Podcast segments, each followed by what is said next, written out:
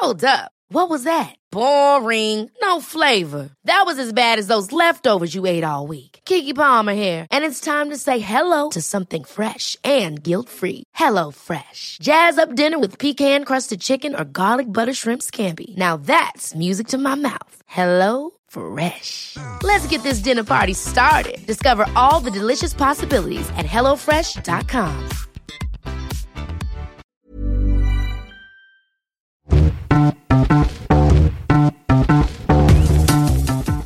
So, welcome back, Nick. Now, I wanted to just jump gears a little bit and chat in this episode all about the varroa mite. Now, the varroa mite has made headlines across the world, but lately it has been found that it has actually crossed our Australian shores and it has been detected in northern New South Wales. So, why are beekeepers around the world so terrified of this tiny little mite?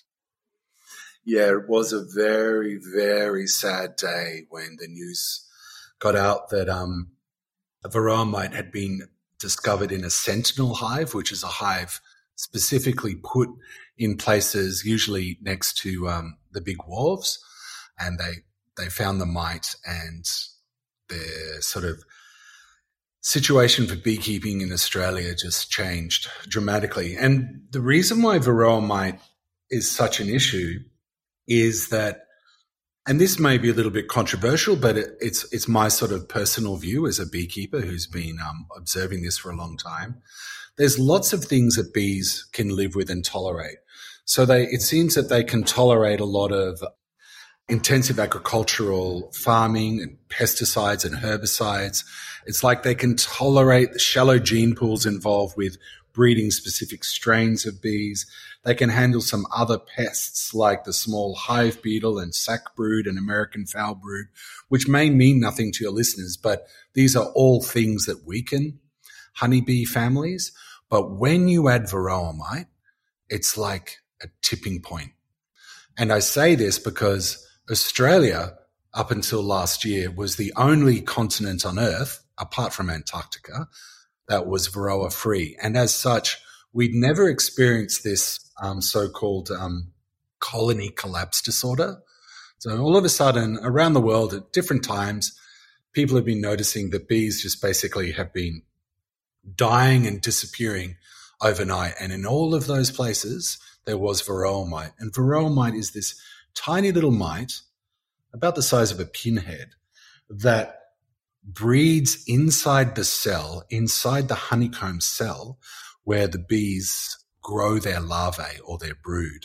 And that mite sucks on the fats and the energies from that growing larvae. And as you can imagine, that sort of weakens it. But in addition, much like mosquitoes are a vector for malaria, varroa mite can be vectors for diseases that also weaken the bees.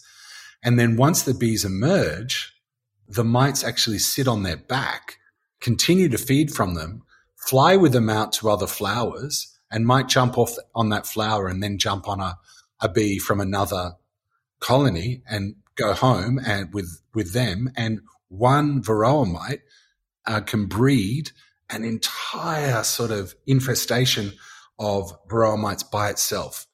It lays its son and then it mates with the son and goes from there. So it's not even as if you need two of them for this to be a problem. And yes, it's arrived here and beekeepers are very, very concerned about it.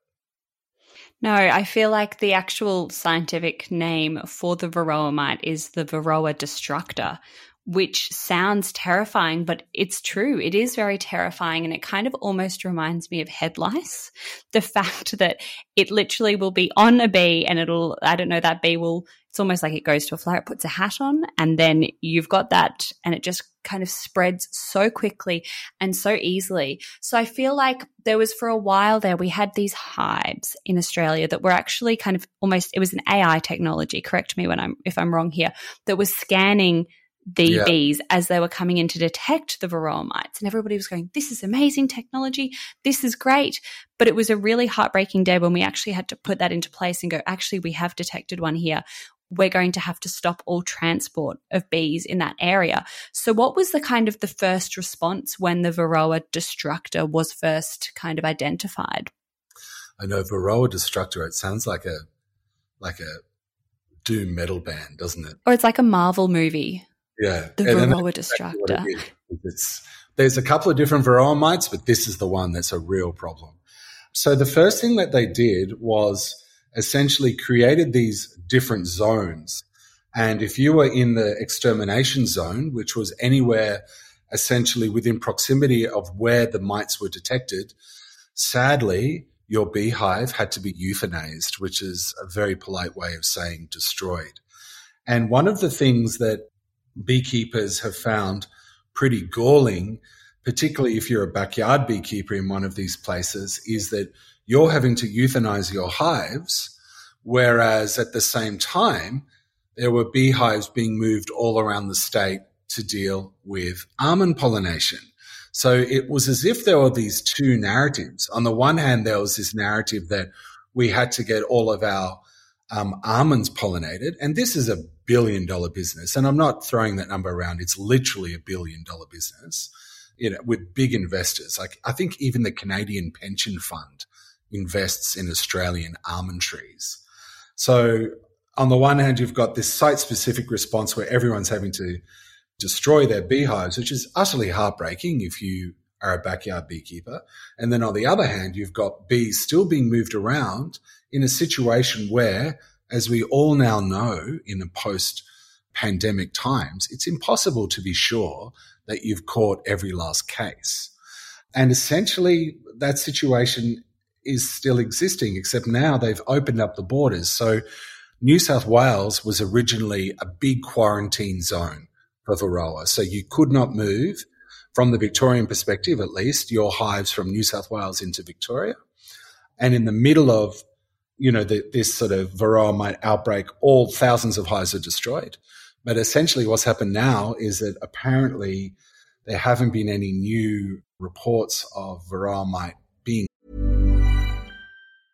I'm Sandra, and I'm just the professional your small business was looking for. But you didn't hire me because you didn't use LinkedIn jobs. LinkedIn has professionals you can't find anywhere else, including those who aren't actively looking for a new job, but might be open to the perfect role, like me. In a given month, over 70% of LinkedIn users don't visit other leading job sites. So if you're not looking on LinkedIn, you'll miss out on great candidates like Sandra. Start hiring professionals like a professional. Post your free job on linkedin.com/people today. Found and so they're loosening up the borders, which sounds all very familiar, doesn't it? Like we've just It does. It's very scarily familiar. Yeah, and so but beekeepers I've spoken to some really experienced beekeepers and they were sort of saying that they think Varroa has been here a bit longer than everyone sort of thinks, and it's only really discovered at that particular time. And the issue with the migratory beekeepers is that they move their bees and their trucks around so often, and not everybody is a super vigilant tester of varroa mite, or if it's their income, they've got a little bit of a conflict because it's like, okay, I've got varroa mite. Does that mean that, you know, I can't make my money from honey and pollination? Are they reporting it? Who knows? So it's a very, very scary time because the borders have basically opened up now. That is absolutely terrifying. So we just have to hope that everybody is checking their hives. And if they do kind of find an outbreak, that they raise the alarm quite quickly and that so we don't have to see any more of this kind of, yeah, any, it, it's spreading anywhere. And hopefully we don't have to euthanize any more hives.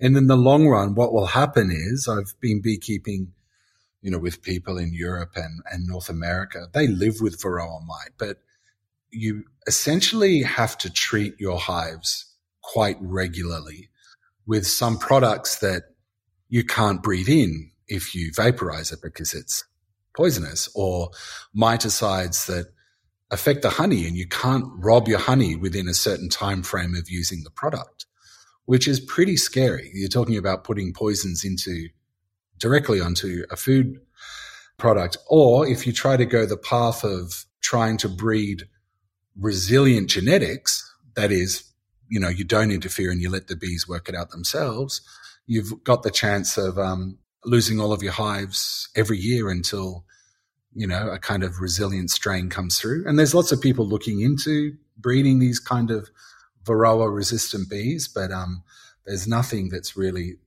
out there on the market, if you like. It's it's still very much you have to treat your bees all the time, which in Australia we've never had to do. No, I was reading up about it before this episode, and I think the varroa mite has been present kind of since 2010 all around the globe. But we've it took 12 years for it to reach Australia, but it's estimated that if it becomes established in Australia, that it will result in losses of at least $70 million a year just yeah. from this tiny little thing. It'll be huge. I was listening to an entomologist speak, and they were saying that we could expect up to 90% of our bees to effectively die if they're not given treatments. And keep in mind that number um, I mentioned in the previous interview, which was that in Australia, 70% of our bee populations are unmanaged and only 30% are managed.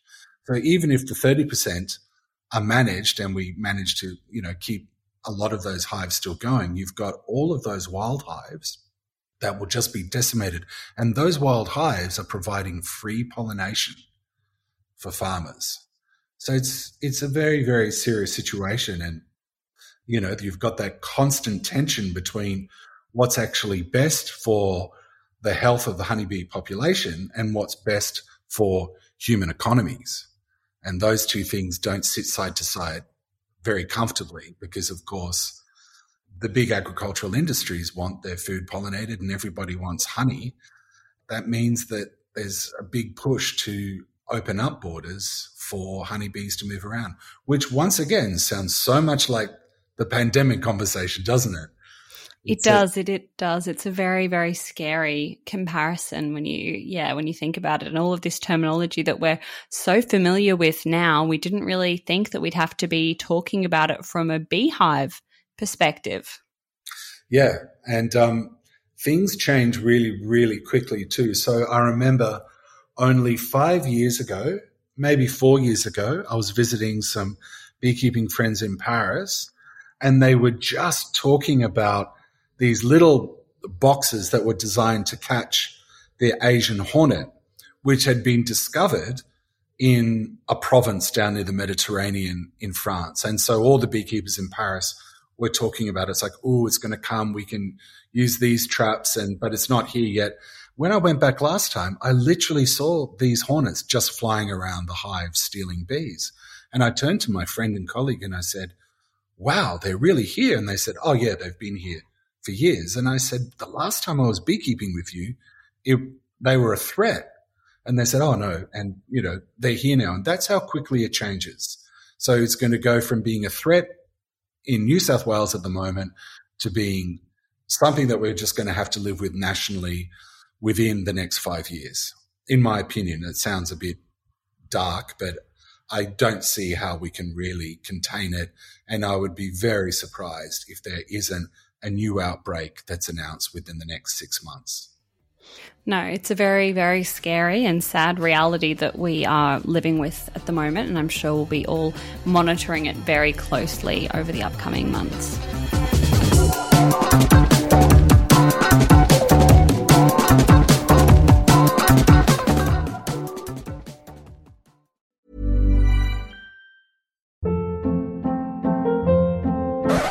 Up. What was that? Boring. No flavor. That was as bad as those leftovers you ate all week. Keke Palmer here, and it's time to say hello to something fresh and guilt-free. Hello Fresh. Jazz up dinner with pecan-crusted chicken or garlic butter shrimp scampi. Now that's music to my mouth. Hello Fresh. Let's get this dinner party started. Discover all the delicious possibilities at hellofresh.com.